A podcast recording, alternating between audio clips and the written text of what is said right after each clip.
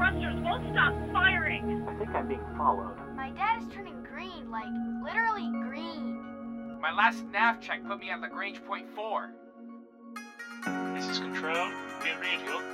Keep calm and remain on the guard frequency.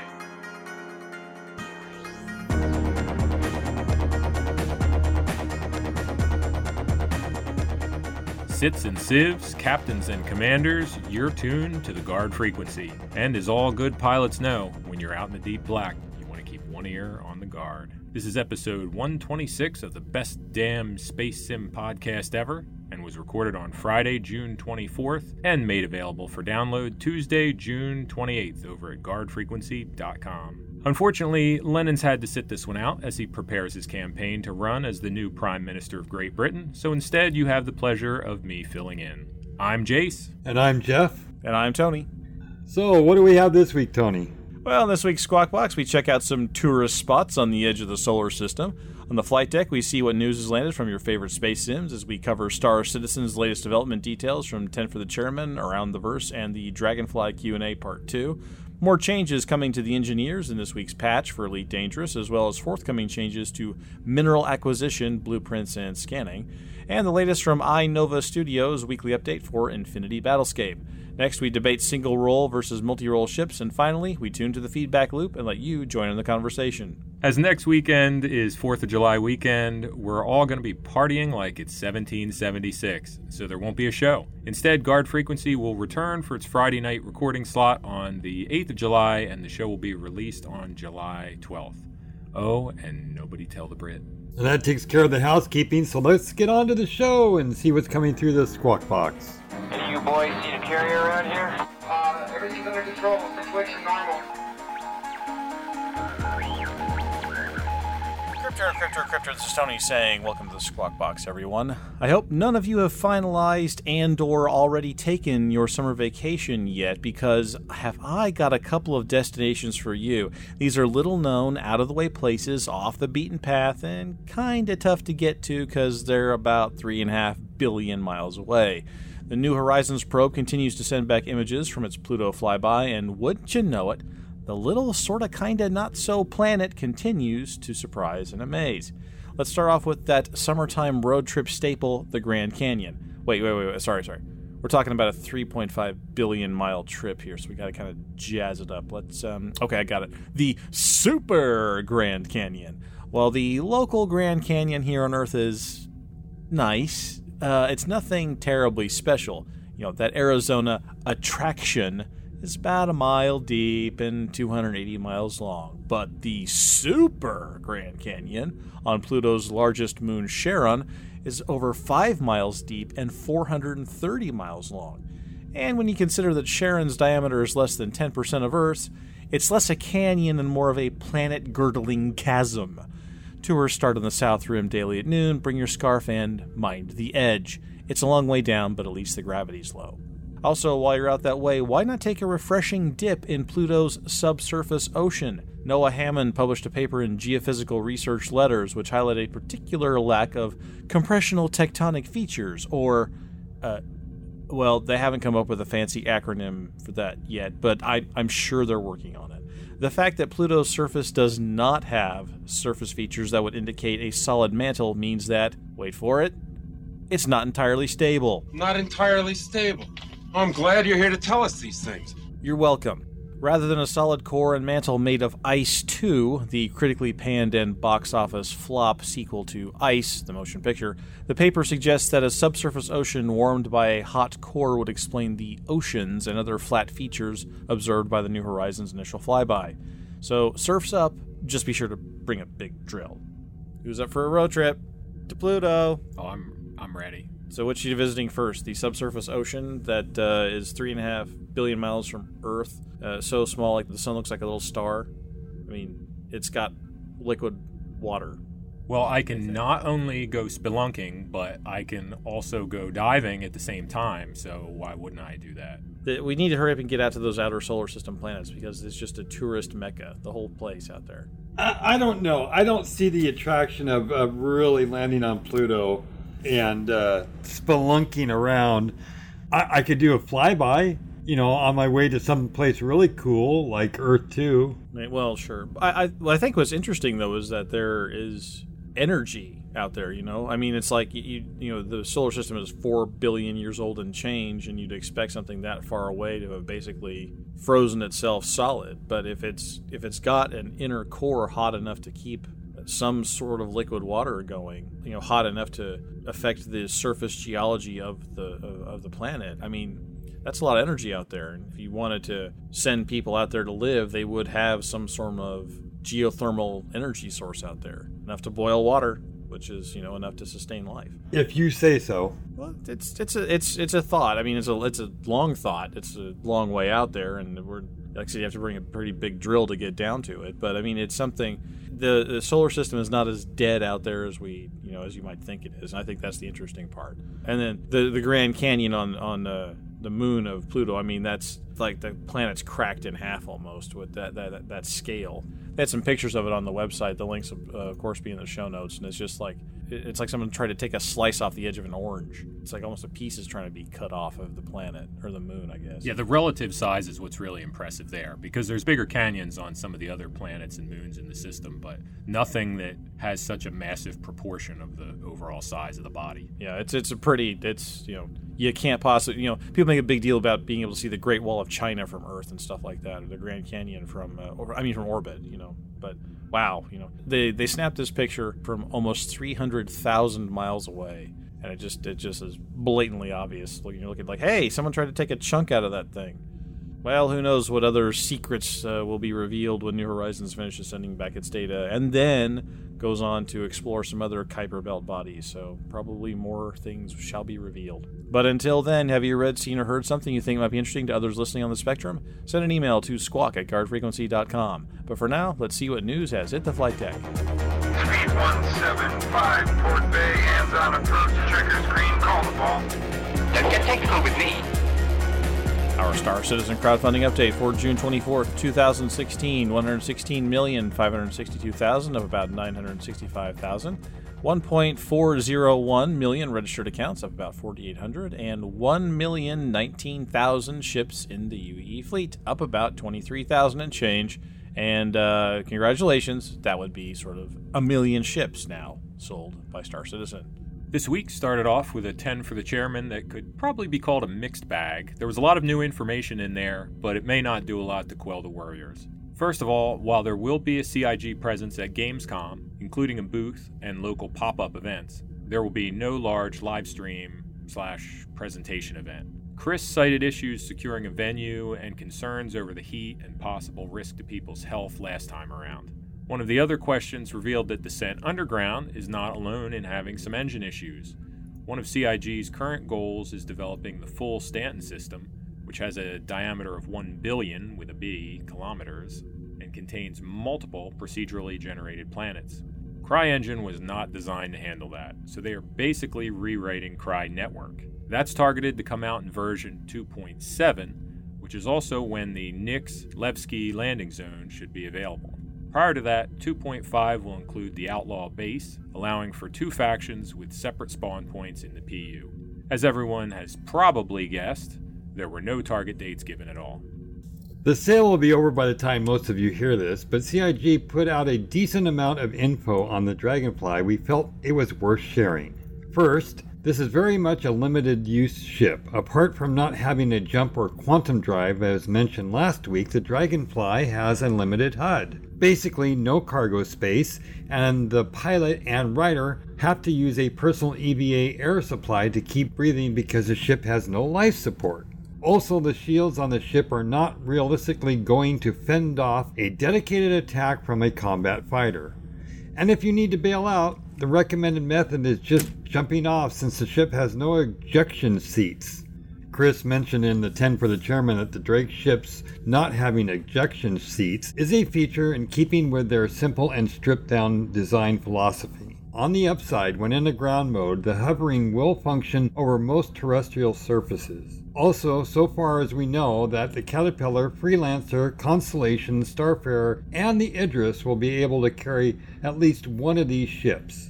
The Retaliator will be able to hold some if the cargo pods are installed. In all, the warning on the sale page seems to apply. If someone offers you a dragonfly for a mission, there's an even chance they aren't expecting you to come back. In conjunction with Chris's reveals from 10 for the Chairman, Around the Verse also had a little bit of news on what to expect down the line. Overall, Alpha 2.4.1 is in development and will address some networking and FPS issues. Austin let us know that a new station will appear in Stanton soon, TM. Grimhex is going to be one stop shopping for all energy weapon needs, while Port Olisar is cornering the market on ballistic weapons. Grimhex will also stock pirate style clothing. Frankfurt has some things in store for the Idris, including explosive decompression that will blow people into space and can cause a cascade effect unless it's sealed off, and landing operations where they're currently able to land three small ships at once with the automated landing system. So, what do you guys think? Are we starting a uh, guard frequency space biker gang with dragonflies? Mm, no, No. no, I am not. No. I'm not. This, it's other people like the Sons of Anarchy thing. This, the, no, this, no, this is a bad idea. You, you see, well, at least with a Harley, you can kind of trick them out. I don't think there's much tricking out of a dragonfly. They do seem pretty bare oh, bones. you know, it's an MMO esque kind of game. You know, just you give people in, uh, in a little room enough time to think about it, they'll find ways to sell you chrome plated exhausts and uh, you know saddlebags and uh, all kinds of stuff. No, I bet they'll they'll have plenty of accessories for you to trick out your little dragonfly. But your spacesuit is your life support system, and there's nothing between you and whatever micro meteorites or paint flecks that are traveling at 17,000 miles an hour that you can you know get your spacesuit punctured with. So, thank you, but no, I will be passing. Well, I don't know. That depends. If the first generation dragonfly will be known as the panhead, then uh, I, I might buy one for its collector's value. But, you know, I sincerely doubt. Yeah, I think it says it all there. They're expendable, and they don't expect you to come back if they send you out in one. So I get the Zerg Rush vibe from the Dragonfly. Oh, I see. Yeah, I see the front of a caterpillar just opening up and, you know, a dozen of these things flying out from the interior modules. Yeah, six of them aren't going to make it to the hull of the other ship, but the six that do make it, you'll be within the targeting envelope, won't be able to reach you for whatever turrets or whatever. So Exactly. yeah. I mean, it's an interesting gameplay idea. Let's see how it pans out. But uh, yeah, not for me. Thanks very much. How about there's no ejection seat on Drake ships? I love that. Life to is crawl cheap. out. Were I the safety uh, the, and airworthiness guy of the UEE, I would ground every single Drake ship. That's like selling a car without seatbelts. yeah, I agree. I, I don't know what that's all about. I think some of them will have things like ejection pods, like how the command module of the Caterpillar can break off of it. So there may be some safety features, just not explicitly like the Buccaneer doesn't have an ejection seat, but you can, in effect, eject from it. It's just not push a button and it launches you out. But I, I mean, I agree. I don't, especially with the death of a spaceman mechanic, I don't want to be in a Yeah. death trap. Yeah, it just doesn't make a lot of sense to me that you would purchase a ship that you're going to take into combat, and the thing that protects you from one of the likely consequences of going into combat isn't isn't standard of feature. It's not even an optional feature. It's not like you could, hey, can you throw that in there? You know, with the cup holder and the uh, heated bucket seat. No, no, we don't do that. It's not a thing you could buy from us. Am I wrong in thinking that the common denominator for Star Citizen is combat? I mean, it's all is it all about combat? I mean, we talk about combat ships and combat mechanics and and I thought the persistent Well- universe thing was kind of like, you know, hey, um, Yeah. s- Well- sim life in space, you know. We'll get into this a little more in the feedback portion of the show, but one of the answers in 10 for the chairman kind of went that direction. Can I say hold that thought? Yes, Would that you're going to okay? say hold that thought. Okay, hold that thought. I will hold that thought. The next point update for Elite Dangerous arrived this week, bringing the number of bug fixes and tweaks, as well as some previously promised adjustments to gameplay in the Engineers. First and foremost, commanders can now call in a favor from an engineer to guarantee a desired experimental effect in their upgrade. This will cost one reputation level with the engineer. If you already have an experimental mod but want to hand select a different one, or two levels if you haven't rolled any special effect on that module yet and want to ensure that the one that you choose is applied. Hopefully, this will at least begin to offset some of the issues with the randomness in upgrading gear through engineering. On the AI front, interdiction rates for power play ships has been reduced by 10%, and both ship types and combat ranks of these attackers has been pushed more towards the middle. Top rank opponents and high end ships should be much less likely now when facing power play opponents. Large AI ships should ram players less frequently, you're welcome, Shiv, and engineer mods should now appear only in ships ranked master and above, though deadly and elite ranked enemies are guaranteed some of those modifications. Finally, enemy interdictors' combat ranks will now be correlated with the player's combat rank instead of your highest Pilots Federation ranking. Though if trade or exploration is higher than your combat rank, the system will add a plus one to your effective rank, so the overall effect Generally, opponents you encounter at random should be closer to your combat rank or maybe slightly below. Looking ahead, Frontier also posted some upcoming changes, mostly focused around improving lower tier blueprints and the hunt for materials. The surface scanner will now provide information on what materials are available on a given world, for starters, making locating your components that much easier. Once you find what you're looking for, each site should provide you with multiple units of a material, and surface mining will be more productive also. The chances of finding rare materials will be increased also, and non planetary salvage and unidentified signal source locations will see a balance pass. The lowest tier blueprints will be cheaper to apply with simpler material costs and improved positive effects. Combined, the intent behind these changes is to allow more frequent attempts at getting more desirable results, as well as letting commanders improve their reputation with the individual engineers more quickly. Hopefully, this additional update will come soon. Well, I was in there earlier this week, and uh, I'm almost back up to my previous earning rates. So what they've been doing, and plus with you know my adaptations to the new systems, I think I've almost got my groove back. Yeah, whatever it is they're doing, it's working for me. I've been collecting the little um, the salvage because now all the ships drop uh, engineer type materials, Right. focus crystals and prototype whatevers and things like that. I've been collecting them, but I haven't actually tried to upgrade anything yet.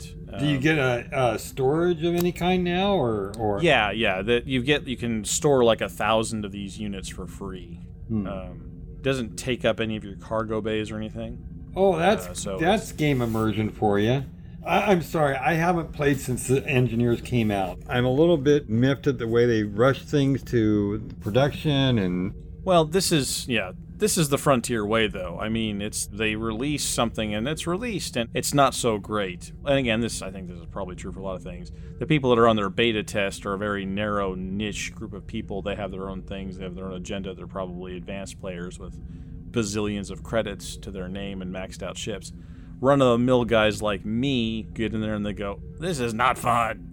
And then they have to tweak it so that, you know, more casual players can actually get stuff accomplished. Uh, also, the beta seemed to focus heavily on testing out the weapon modifications, which turned out to be extremely rare when the beta hit. So I think a lot of people had the idea, oh, this is going to be no big deal because the cost in the beta was not reflective of what the cost was in the final launch.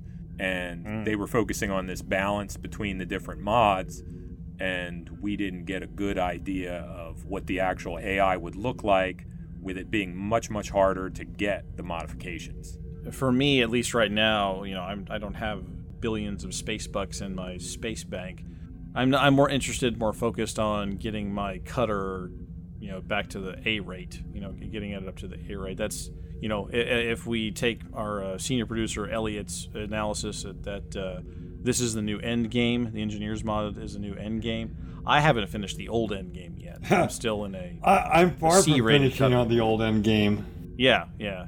So I mean, more casual players are going to look at the engineer mod and go, "Forget it." I mean, I, that's what I'm doing right now. I'm collecting the little bits because eventually I will get my cutter up to a spot where I'm I'm pleased with it and I'm ready to to take it around the block a few spins. But right now, I'm just it's that part of the game doesn't interest me, and I typically I'm not a crafter. I mean. I like the crafting systems and stuff. I think they're fun side games and things like that. I just I'm not a not a not a big crafter anyway. So it's, I, I think it. Come on back, Jeff. It's okay now. They, they've, they've ironed most of it out. Yeah, Shiv is like our canary, and I, he started Oh, yeah. surviving more, so I think that means it's okay. That's right. Well, and, and Shiv plays a lot of different games too, so he's he's definitely a casual elite player for sure. Uh, you know, he likes to jump on every so often and do some cargo runs, and you know, he's got a new baby, so it's like when the baby lets him play, he can't really go in for a combat because if his wife needs him to get something for the baby or the baby's crying or whatever, it's not like you can just say, "Okay, pause," and take care of that. He's you know he's got to do trading other stuff where he can just sort of throttle down and float for a while. But if he's getting interdicted and stuff, that he can't do that. That's no fun. Uh, if he can't get away from the interdiction in a relatively short period of time with a reasonable degree of success. So yeah, he's he's once he starts surviving and making his rare trade runs and, and getting through them successfully, I think it's okay, Jeff. Come on back. This week, Infinity Battlescape. Unfortunately, Keith managed to catch the allergy, and so the patch and new launcher were delayed. The good news is Keith is all better now, and the launcher and the patch should be released in the next couple of days. If they're not already released by the time you hear this. Whilst Keith was at death's door, Flavien finished up integrating the space station mock ups, and so far they're looking pretty sweet. Next up, they're going to be building the shippable space station assets, and to quote I-Novae Studios, we think they're going to be absolutely stunning. Speaking of shippable assets, the cockpits are coming along nicely and have started to be finalized. So far, the Corvette and the Interceptor are the focus, mainly split between the dynamic duo Dan and Jan, whilst Christian is finishing up the land based mock ups. One thing they're trying to nail down is the overall aesthetic. Currently, they're going for the 70s, 80s sci fi industrial and the advanced technology a civilization would have far into the future. Pff, please. Retro classics shake with future history overtones and subtle elements of postmodern Art Deco space adventure. Make it artisanal, and I could do it in my sleep, okay? Further, pilots will have an advanced augmented reality AR HUD built into their helmets, capable of displaying mission critical information. However, cockpits will retain many retro switches, buttons, gauges, and levers for redundancy in case of system failure, and also because blinky light units look really cool. Once the final geometry pass is complete, I-Novae are going to start work on textures and materials to make the assets really start to pop, and to quote, we're going to continue the well used, rusted look of our Starfold Confederacy ships, as was shown with the Hellion in our Kickstarter video. We want our ships to have character. Yay! Because I now, I'm not too familiar with this game, but I was just taking a look at it while we were getting ready, and it seems kind of like B5 Earth ships meet Star Wars to me. Yeah, I, I the whole idea of having a space aesthetic, you know, I went into my Sean voice there for a second to sort of, you know, you know, just it's it's it's it's the attitude more than anything, which tends to layer a complex thing on something which could be really simple. I just you know, it's you build the spaceship right, and then you put rust on top of it. Eh, call me. I mean, I was I grew up on Star Trek, though. I guess maybe that's my bias. I suppose. I mean, Star Wars was the thing, but I preferred Star Trek. The Enterprise is sharp, right? Mister Scott kept that thing looking good. All right. I mean, not a scratch on her, and no rust patches, and whatever robots or whatever they had sweeping up and, and, and keeping the the, the no, galley they had, clean. They had the red shirts, man. I, I'm telling you, the, red shirts. Okay, yeah, that's what they did. You know, it's like uh, it's Starfleet. I mean, these guys had jobs, and the, and one of them was the maintenance. You know, regular maintenance. I mean, even in TNG, they were talking about you know regular scheduled maintenance of, of systems and stuff. That's only the yeah. normal. I mean, what? Yeah what space game would you not take care of the thing that's keeping you alive? exactly.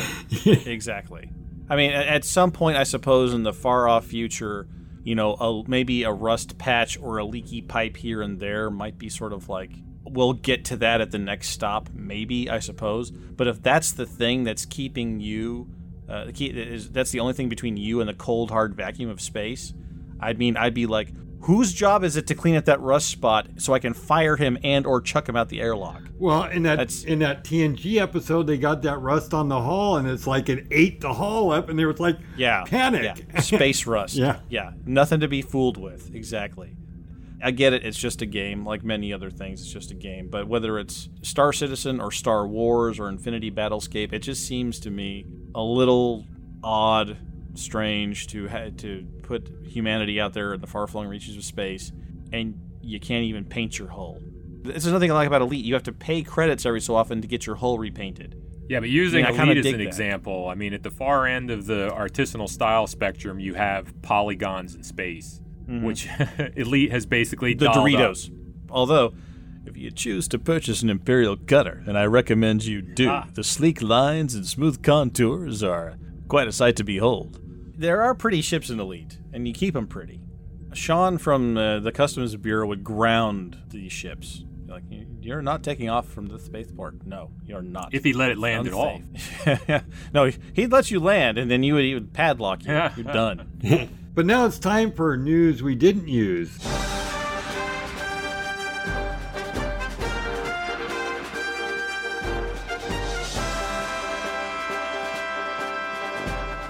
No Man's Sky has finished its legal battle with Sky Broadcasting and can now release unhindered. Huge burst lasers are now available in Elite Dangerous after issues delayed them from release in Update 2.1. Next week, we'll feature around the Verse's 100th episode, and the CIG is soliciting content suggestions from subscribers. And Descent Underground is hopefully going to squash those final bugs and release co op in the very near future.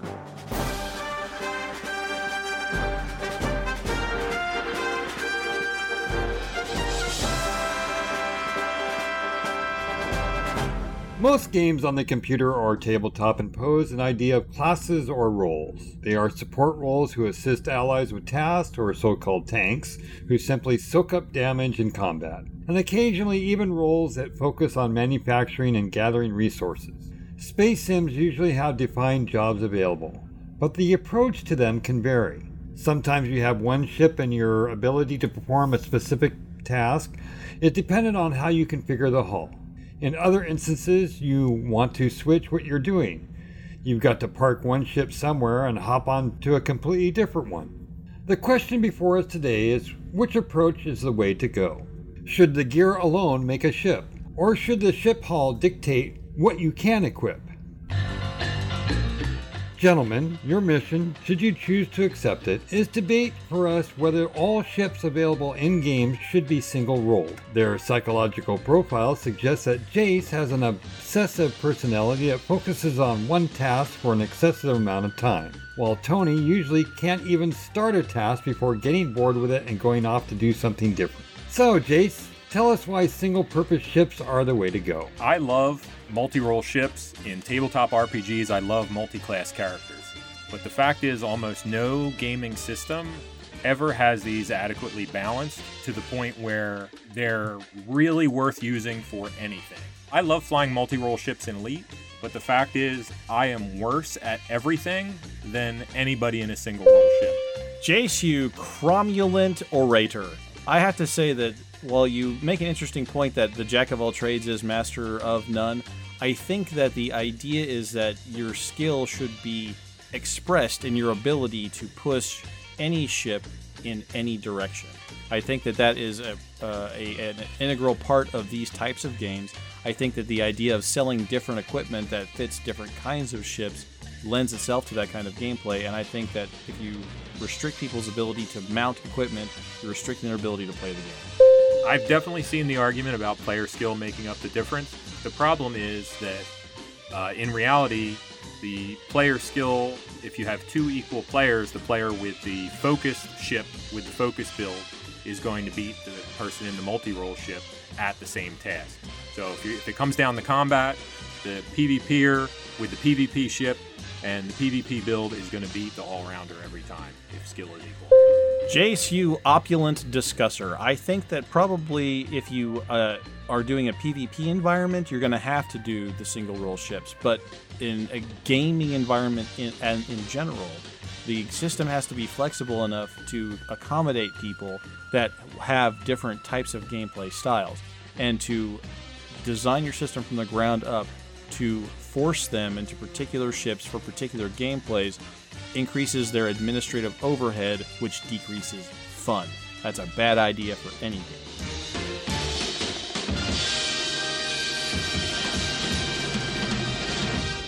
Thank you, gentlemen. You both raised equally good points. And I think that, you know, time will tell. It depends, I guess, on the player themselves. I mean, really, if it comes right down to it, the PvPer is always going to be combat ready, and the guy that wants to trade and explore and fight the mobs is going to be the multi role. It's just one of those things. Well, but if only if the game designer lets you do it. I mean, part of the game design is also to make money too, right? You know, or you know, it, whether it's a cheeks in the seats sort of system where you want people just to play the game more to earn space bucks, or if you're doing microtransactions for ships themselves, you have to design the game to accommodate both kinds of players. And some people just want to hop in and go, and they like to do the whole paper doll thing or the, they hang the different kinds of equipment on their favorite ship. They get very attached to that ship, right? And some people like to have a, a garage full of different kinds of ships. You know, they're collectors. So I think you have to accommodate both play styles, but if you don't design your game that way from the ground up to accommodate both the single ship ones where you can excel and push, and the people that like to do the multi role, I think you're kind of hamstringing yourself unnecessarily. I agree with you, Jace, that it's tough to get the balance right, but I think that's where the onus is on the, the designers of the you know the gear that goes on it to sort of you know uh, shoulder that responsibility. Yeah, I agree. I mean, most of my favorite ships uh, in Star Citizen, in Elite, are multi-role ships. I just am never sure that they're really going to do what I want. Well, now you know our thoughts on it. We want to hear yours. So, this week's community question is Do multiple single purpose ships ensure that you're using the right tool for the right job, or is the convenience of a multi purpose hull a better option? Let us know your thoughts. Send an email to squawk at guardfrequency.com or post on over at our show thread at guardfrequency.com. Now that we're all caught up with the latest news, let's tune into the feedback loop and let you join in the conversation. Okay, buddy, what's on your mind? We're all friendlies! So let's just be friendly! Some say he thinks Brexit is the name of a Yorkshire breakfast cereal, and he's the reason they insist on no shirt, no shoes, no service. But all we know is he's called the Shiv, and he'll put together this week's feedback. Do grey markets provide a needed outlet for casual gamers to get the edge they don't have time to acquire, or are they just greedy outlets run by people who are ruining games for everyone else? Here are your responses to last week's community question. Krell wrote in Selling a ship in game to another player for UEC is very different than selling a ship for cash. There's no equivalency there at all. The real problem lies in the ability to gift ships. If you allow that, you allow the gray market to exist. Druid writes in and says, In regard to gray markets, I'm of two minds. Some of the people in the Star Citizen's gray market that act as brokers have earned a reputation of trustworthiness. I'm provisionally okay with it so long as they're not buying up mass quantities of limited run ships and then scalping them. What I hate are the gold sellers you see in many MMOs constantly bombarding me with spam, trying to get me to buy gold, interfering with my ability to enjoy the game. One thing about the insurance and paying for speeding up the process of getting a replacement ship is you seem to have only gone for the worst case possible. I think it's a valid concern, but it would have been nice to have been presented with a range, anywhere such as from 5 to 10 minutes to the day or two you mentioned. A bit more balance would be appreciated. Finally, Tony, seeing as I've singled you out the last time, I thought I should also show you the same balance that I've asked of the guard frequency team. While I often disagree with what you have to say, I just as often agree or at least appreciate your point.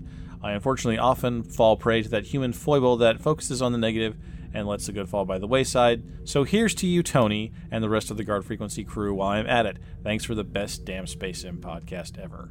Well, I don't know about you guys, but I just got a warm fuzzy. I got a warm fuzzy too.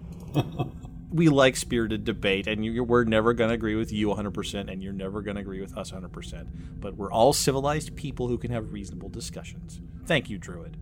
I can promise not to agree with Tony 100%. I yes, that helps. well, yeah, that's that's that's for sure. Yeah, of course, if it's a five or ten minute penalty, that's like a cooldown, right? I mean, our common experience Star Trek Online when they introduced the 30 second death penalty. Oh my God, it was like the end of the world you know, you had to wait 30 seconds or something for your ship to respawn after you got blown up by the Borg for the 16th time. So, I mean, that was a huge, huge thing. But, you know, if we're talking in the order of minutes, it's no problem. But if you're sitting down for an hour of gameplay and, you know, it's going to take two or three hours of either a, a, real world time to for the system to regenerate your ship and put it in your hangar, that's a session killing penalty and that's that's where I have a problem. You're right; they could pick any time from a, a couple of real world days to a couple of in-game days, which may translate to you know minutes or whatever it is the time compression they're going to do. But anything that's a session killing penalty will increase the probability that somebody was going to reach into their actual pocket in the real world and put in money into the game to speed that process up. That's where I think that there's a problem. Well, having you know, having never really agreed with you on anything, Tony, I, I have to agree with. no, I. I Oh, okay. we're, we're more similar than a lot of people give us credit for, but uh, uh, so I always agree with you. Uh, right. Sure. Yeah. It's going to be hard to say. I mean, when we discuss things, we don't take into all factors. And, and you mentioned the time compression. I mean, we don't know, for example, what that's going to be like. So who knows? I you're right. It could be seconds away, it could be minutes away, but in game time, it could be a day. Right. So, uh, you know, it's nice that uh, you know our our listeners like to feed back to us ab- uh, about some of it. But take in mind that we bring these things up because we want you to be informed, but we don't always touch on every single aspect that could affect a, a situation. Well, and, and especially for the insurance thing, I mean, LTI has been just a repeated topic of, of pain for most people involved in this. But this is a method of stopping LTI spammers. You know, you worry about the guy that's just going to ram his ship into somebody over and over again and just, you know, get a free hull over and over again because he's got lifetime insurance on it. Introducing that kind of mechanic, a, a, a, a timeout clock, a cooldown, could be a way to you know, prevent those. That's I mean, there's a one real instance of a of a game mechanic that would be served by having this cooldown period in there. But I think that should only be kicked in after repeat violations. You know, that's like your punishment for abusing the insurance mechanic, not a regular feature of everybody's insurance experience. I just got this picture of Sean showing up and going. Oh, we're so sorry. You just, you know, uh, it's been the like. Okay, this is your 14th punch of the Yeah. replacement card. I take your replacement card away now, and you have to sit in the timeout corner. It's We're, in the we're rules. sorry, but but the manufacturer hasn't quite gotten your hull off the uh, manufacturer line yet. You know, it's like We're still scraping together the pieces of the last ship you broke, so you're gonna have to wait. Yeah. In the meantime, you get a loaner dragonfly. Yeah, yeah, yeah. Be sure to use the turn signals. They're hard to see. Don't be careful with that. Yeah. Schmunkel98 wrote In regards to the June 21st 10 for the Chairman, where Chris Roberts discusses upcoming 2.5, 2.6, and 2.7 patches, was I the only one who was wondering why game mechanics like mining, salvaging, refueling, exploration, and cargo hauling are taking a backseat to procedural tech right now? I would love to hear your thoughts as your previous construction of a building comparison to Star Citizen was spot on, in my opinion. Please keep up your poking and prodding of Star Citizen as you are some of the few left that aim to hold CIG to the higher standards we were promised. All right, Jess. Remember earlier in the show when I told you to hold your thought? yeah. You can you can hold you can unhold your thought. Okay. So yeah, your your question earlier I think was, you know, what happened to all the other things besides combat? Well, Schmuckle98 wrote in basically asking the same question. That was a 10 for the chairman question that Chris got. And his answer essentially was a very, very longer version of the following. We're concentrating on the things that need to get done for Squadron 42. Okay. So what does mean, that mean yeah. in the long run? And what it means in the long run, that's the long run. Because in the short run, what matters is shooting stuff. So you're building a combat game, Chris. That's really what you're talking about here. Squadron 42. Yeah. Star Citizen is going to be the everything else, but Star Citizen is on the back burner right now. It's all hands on deck to get Squadron 42 out. And you don't need cargo hauling in a Wing Commander sequel. You don't need mining. You don't need refuel. Well, maybe you should probably have refueling. Right. Refueling would be cool. Yeah. Exploration, you don't need exploration. You don't need salvaging, although salvaging could also be pretty cool. Uh, having a salvage mission. So I mean, but unless it's necessary for like the first five episodes, if unless it's in the script in the first five episodes, it's backburnered right now, and that's just a reality we all have to understand. So the building comparison is like the first tenants are moving in. Screw the pool, screw the parking lot, screw everything else aside from the first floor uh, of that. We've got to have the plumbing and the heating and air and the carpet in for the floor, first floor tenants. Everything else is going to just have to wait, and that's where it is. And I'm good with that, but I do want him. I, I mean, maybe when we preface these questions to the chairman, that we should be talking about for Squadron 42 or for Star Citizen, because I really want to hear about the, you know, persistent universe. I really want to know is this going to be a combat game or is this going to be life in the future? Because if you if you were to take the world population right now, considering all the wars and all the things that are going on with it, it's only a fraction that are involved in any kind of conflict at any given time. And if we expound that into a persistent universe population, billions upon billions upon billions, then really only a fraction of the populace will be involved in combat every time. Now, if I get into Star Citizen and I'm in combat every time I log into it, I'm going to be thinking this is not my game. Yeah, but I mean, you won't uh, if that's what you want. But those those mechanics are not going to be forthcoming, and details about those mechanics are not going to be forthcoming. I mean, I just, I mean, if you're sitting around waiting to hear about how Star Citizen's mining mechanic is going to be different from Elites or from Star Trek Online or whoever else, you're just going to have to learn to live with disappointment because that's not coming until well after Squadron 42 is out the door. I'm sorry, Schmunkle98, you're just going to have to accept the long winded answer from Chris Roberts that had nothing to do with mining or anything of that as the it's on hold until the uh, Wing Commander sequel is out. So we shouldn't be expecting 2.5, 2.6, and 2.7. No, no, those those are coming, but those things are going to include features that are necessary for Squadron 42. Well, wait a second. This is persistent universe we're talking about. Right, but the backbone of the Mm. basics, like saving your character state from one session to the next, retaining your loadout from one session to the next, retaining ship damage from one session to the next. There, there may be a, a post exchange, you know, the PX uh, on the Yeah, but that doesn't let- let require weapon. persistent universe access. That requires a single game client that that you can. That's much easier to Yeah. to save those states between. You're right, Jeff. I mean, we're talking about we're, we're talking about Yeah. a completely different game system here. You're, you're right. I don't I don't disagree with you, Jeff. But the problem is that this has been designed from the ground up for these two games to overlap. When it may have been much simpler, as we stated a few episodes ago, to have divorced these two games at some point, to have forked these two games at some point a long time ago. But that decision was made many moons ago, and it's way too late now. Which gets us to the next feedback question from Giroux, who says The issue with CIG writing a new engine is that it won't take another year, it will take another five years. The CryEngine wasn't made for Crysis. Crysis was made for CryEngine to showcase its features. The business decision to purchase engines is a huge time saver for the game developers to not have to reinvent the wheel.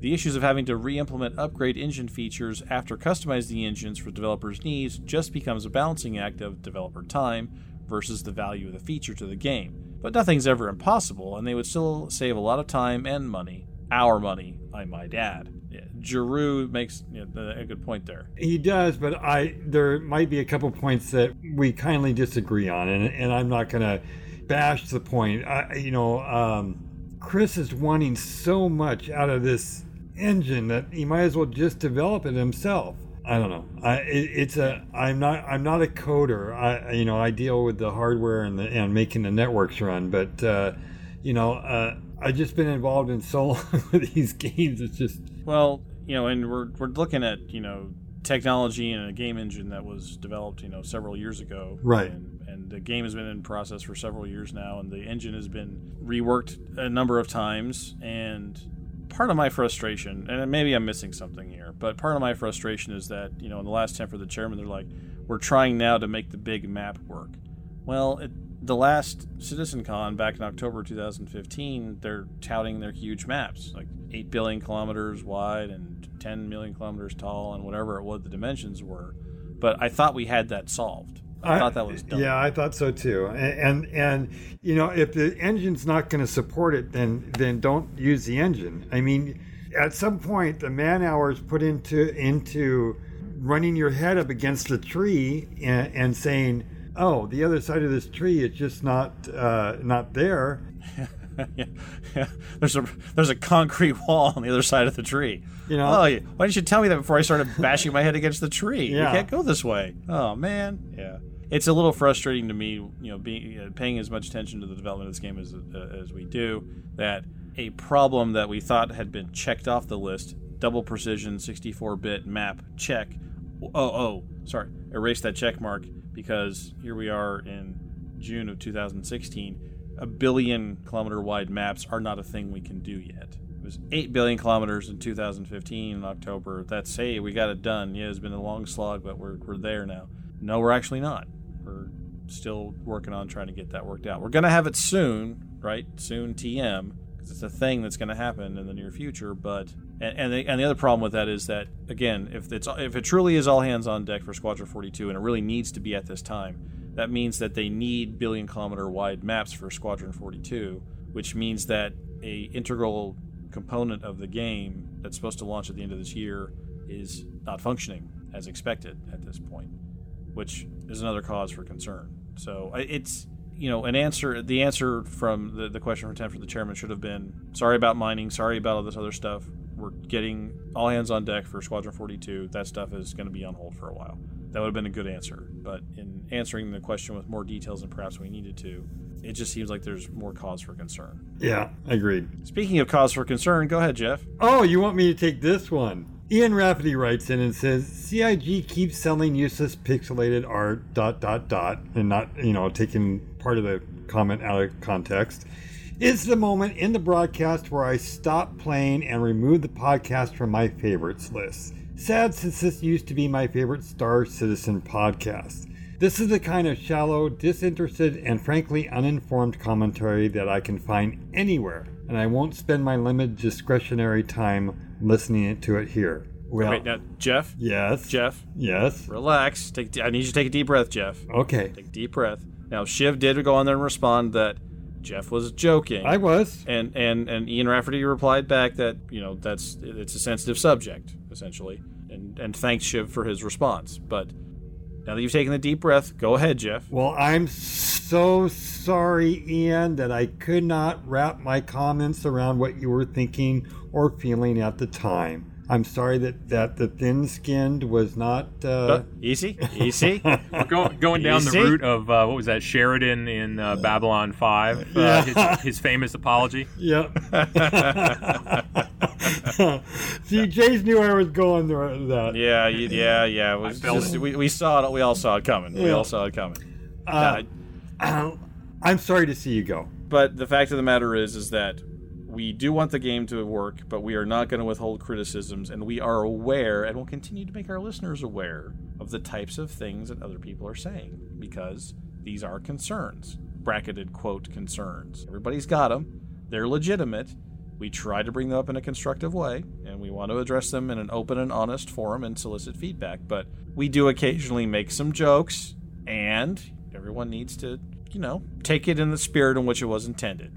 Is is a forthright and honest discussion that sometimes feelings might be hurt from time to time, and we're all grown-ups. And I think that if Jeff had meant that seriously, he'd be demonstrably wrong. First of all, the art is very high resolution. Oh, not yeah, pixelated. I know. Pixelated at all. exactly. And it's certainly not useless because I have used it for uh, my Windows desktop background on many occasions and was very satisfied. Uh, I, in fact, I got it up on my background right now. And, and, Sure, and, sure. and pictures of my own ships that I've spent over fourteen hundred dollars on. So yeah, yeah. you know, it's okay to ask us to clarify if you're feeling really bent out of shape. You know, we're, we're happy to to reply to you. You can direct your comments directly to us, and and our community manager will make sure that he gets us the concerns, and we can reply directly to those concerns. You know, we're all human beings. We all uh, like to joke. You, you, I mean, you're not privy to our back-ended conversations about things. You know, we're constantly joking about who said what. And We we have a filter. We have Yeah. a filter. We do. But really, here here's my here's this is my concern. I have a concern in brackets that I want to bring up. And I, and, Okay. I, and and Ian Rafferty, if you're continuing to listen, which we hope you are, but don't take this personally. But I'm going to use you as a as a, a teaching point, a teaching moment. The difference between people having mature and vigorous conversations about topics that concern them, and overly sensitive cult-like behavior, is these sorts of trigger phrases like you can't say those things that's too mean well we know that certain parties use the trigger phrase selling pictures of jpegs to imply that uh, there's some sort of intentional plot going on to deceive backers that these that these ships are never going to be quote real in a, in a game in an engine where you can play them. We know that, and that I, that's that's why we joked about it. But that's that that's my concern is that if we are going to place words and phrases off limits, even in a forthright and uh, honest discussion, you're automatically sort of cordoning off the, your your world, your world of facts that you are able or willing to understand. And when people start making phrases and words and ideas off limits, you're automatically limiting discussion and you're automatically limiting your worldview. We're not going to do that here on this show. It's just not going to happen. So, uh, Mr. Rafferty, again, I don't want to I don't want to single you out because there's a lot of people doing it right now. But you you wrote into us and Shiv responded to you, and we, we think this is a feedback topic that needs to be addressed. So so thank you for doing it, um, and love to have respectful, good conversations with all of our listeners. And if the game that I love wants to continue selling me pixelated art, I'm going to continue to buy it. Well, that's just you. That's you, Jeff. You're just you're just a warm fuzzy Oh, guy. I know. I just had to preface. I, I think I'll just preface everything I say now with the game that I love. No, no, no, no, no, no, no. We're all adults here. You don't have to do that. Okay.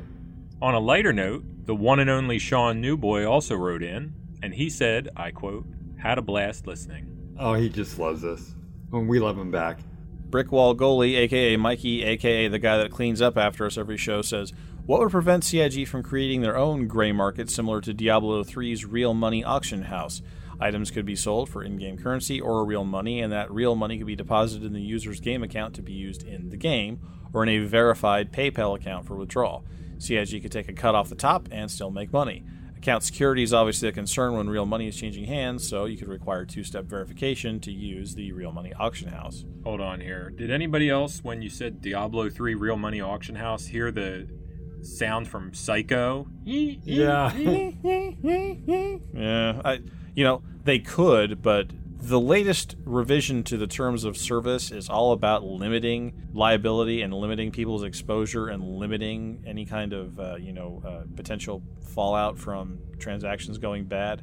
This seems to be a step in a completely opposite direction, assuming liability for people's transactions between each other and putting themselves in the I, the risk reward analysis for something like this for for any game company, not just CIG, is just not good. The PR Yeah, potential is staggering, too. Yeah, just no way. It's just so much cleaner to just ban the gray market and try to keep people from doing it. It's just uh, the the logistical. It's a nightmare. Just ugh. You know, there's Bad Mikey. I, I, unfortunately, I think there's there's uh, no matter what the systems are in place, that there are people that will find ways around them. oh sure. And uh, you know, I I'm just there's been some solid attempts. I mean, Blizzard, for one, who's been in this game for a very long time, has has really taken the attempt to uh, to curb a lot of it, but uh, it still happens. Ken from Chicago writes in at Guard Freak. Don't mind those hashtag Utes at G McComb. I remember hashtag Microsoft Bob, hashtag Clippies Dad, hashtag You're Not Alone. Thank you, Ken. oh, Some guy uh, he, he feels your pain, Jeff. He feels your pain. You got oh, you, you, you have a warm if, fuzzy if now? you had a computer in the '90s, you would have felt my pain too. I mean, as a tech guy. Uh, servicing these people's computers, I'm telling you, it was the worst thing ever. Oh, oh, oh, oh, oh. And people called Windows 8 a disaster. Oh my God. Yeah, I was a I was a tech support hotline guy in college, late '90s, like '97, '98, and uh, yeah, that was uh, there. There were people who were upgrading to Windows 98 from Windows 95 or from Windows 3.1 to 98, and it was just yeah, it was just it was murderous. But I couldn't strangle people through a phone line No, That's true. Though, as much as you want to. as much as I wanted to. And our new Patreon this week is Max Miles. And the winners of our brand new patch is Max Miles. Coincidence? Back today and find out. And this week's community question Do multiple single purpose ships ensure that you're using the right tool for the right job? Or is the convenience of a multi purpose hull a better option? Let us know your thoughts. Send an email to squawk at guardfrequency.com or post over on our show's thread at guardfrequency.com. So, how was the show? Were we all clearly defined, or did some of our boundaries blur? Either way, let us know. Here's how you get in touch with us. Why not leave a comment on the show's post over at guardfrequency.com? Or hit us up on Twitter at GuardFreak. Or leave a comment and like us on Facebook.com forward slash GuardFreak. If you're old school like us, you could even shoot us an email squawk at guardfrequency.com. You can also use the contact form on our website. All the details for all the ways you can get in touch with us can be found in the show notes. Your feedback is an important part of what we do, so take a minute, tell us what's on your mind. And that brings us to the end of episode 126 of Guard Frequency. We'll be back with episode 127 on July 12th, so be sure to keep an eye out for our shows on our website, guardfrequency.com. Remember, there's no show next week as we're all going to be launching fireworks from the back of giant bald eagles. Our next live recording is Friday, July 8th. And that's not all. You can also subscribe to our shows over at feeds.guardfrequency.com or by searching for us on iTunes. And if you're not doing anything on Friday nights, except for next Friday, then you can always join us over live at guardfrequency.com forward slash live. We start recording around 11 p.m. Central, and that's Saturdays at 5 a.m. for you Brexit people. Brexit. do you like what we do? Do you want to help us make the best damn Space Sim podcast ever? Drop an email to squawk at guardfrequency.com. You can also support the show by visiting our website, clicking on the Patreon logo, and becoming a regular subscriber. For just a buck twenty-five, you get access to the raw recordings of our live shows, as well as being entered into our weekly drawing to win some guard frequency goodies. And uh, through a scientific poll that Shiv conducted, uh, two out of three listeners, and literally two out of three listeners responded, said they want the next little prize to be wings. So we're going to start working on getting some wings for our patrons. They're going to be fancy. Oh, they'll be so nice. You're going to want to back us for sure. We want to thank all of our Patreons who support us for their subscriptions week on week and hope you'll consider making a regular contribution because the more support we get, the better show we can make. Are you looking for a friendly wingman or two? We're active in most space sims and would love to have you join us. Check out our website and look under the call signs section for details on how you can fly with us. And don't forget about our sister production, Priority One. They cover all things Star Trek from the TV series to the MMO, the novels, the movies, and everything in between. Be sure to check them out at PriorityOnePodcast.com. We'd like to thank the entire team at Guard Frequency and the Priority One Network. Thanks to our community manager, Justin Chivalry Bean Lowmaster, our artists, Ben Sanders and Simon Charlton Edwards, our staff writers, Kin Shadow and yours truly, our producer, Jeff Grant, and of course, our audio engineer, Michael Duncan. A big shout out to our syndication partner, The Base, and special thanks to Ronald Jenkins for his permission to use his music in our show. Visit ronaldjenkins.com for more of his work. But above all, we especially want to thank you folks for tuning in. No one's listening out there, the deep black gets pretty lonely. Reduce thrust. Time to 330, Carol 15. Squawk 7700. Stay on the guard.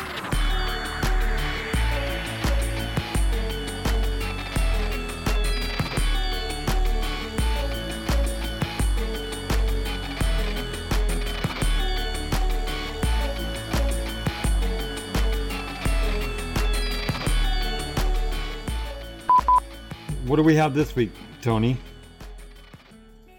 Try that one again. I, What I do was we try- have this week? I know, I know. Tony, Domo arigato. you person over there. Chris mentioned in the 10 for the chairman that the Drake ship's not having ejection sheet. oh boy. I saw that one coming. In all, the warning on this sh- uh, as well as some previously promised adjustments in gameplay and in in the or two levels if you already oh or two levels if you haven't rolled any special effect on that module yet and want to ensure that one God, who writes this stuff? hey, blame the editor. Do you want that? Do you want that job, Jeff? You can have. No, you know, no, you no, can, no. You can be the. Uh, that's what I thought. Top rank opponents and high end ships should be much less likely now when facing power play opponent, opponents. Finally, enemy enemy. Finally, enemy interdictions will. God, I can't even. Though if trade or exploration is higher than your combat rank, the system will add plus one to your rank to represent that.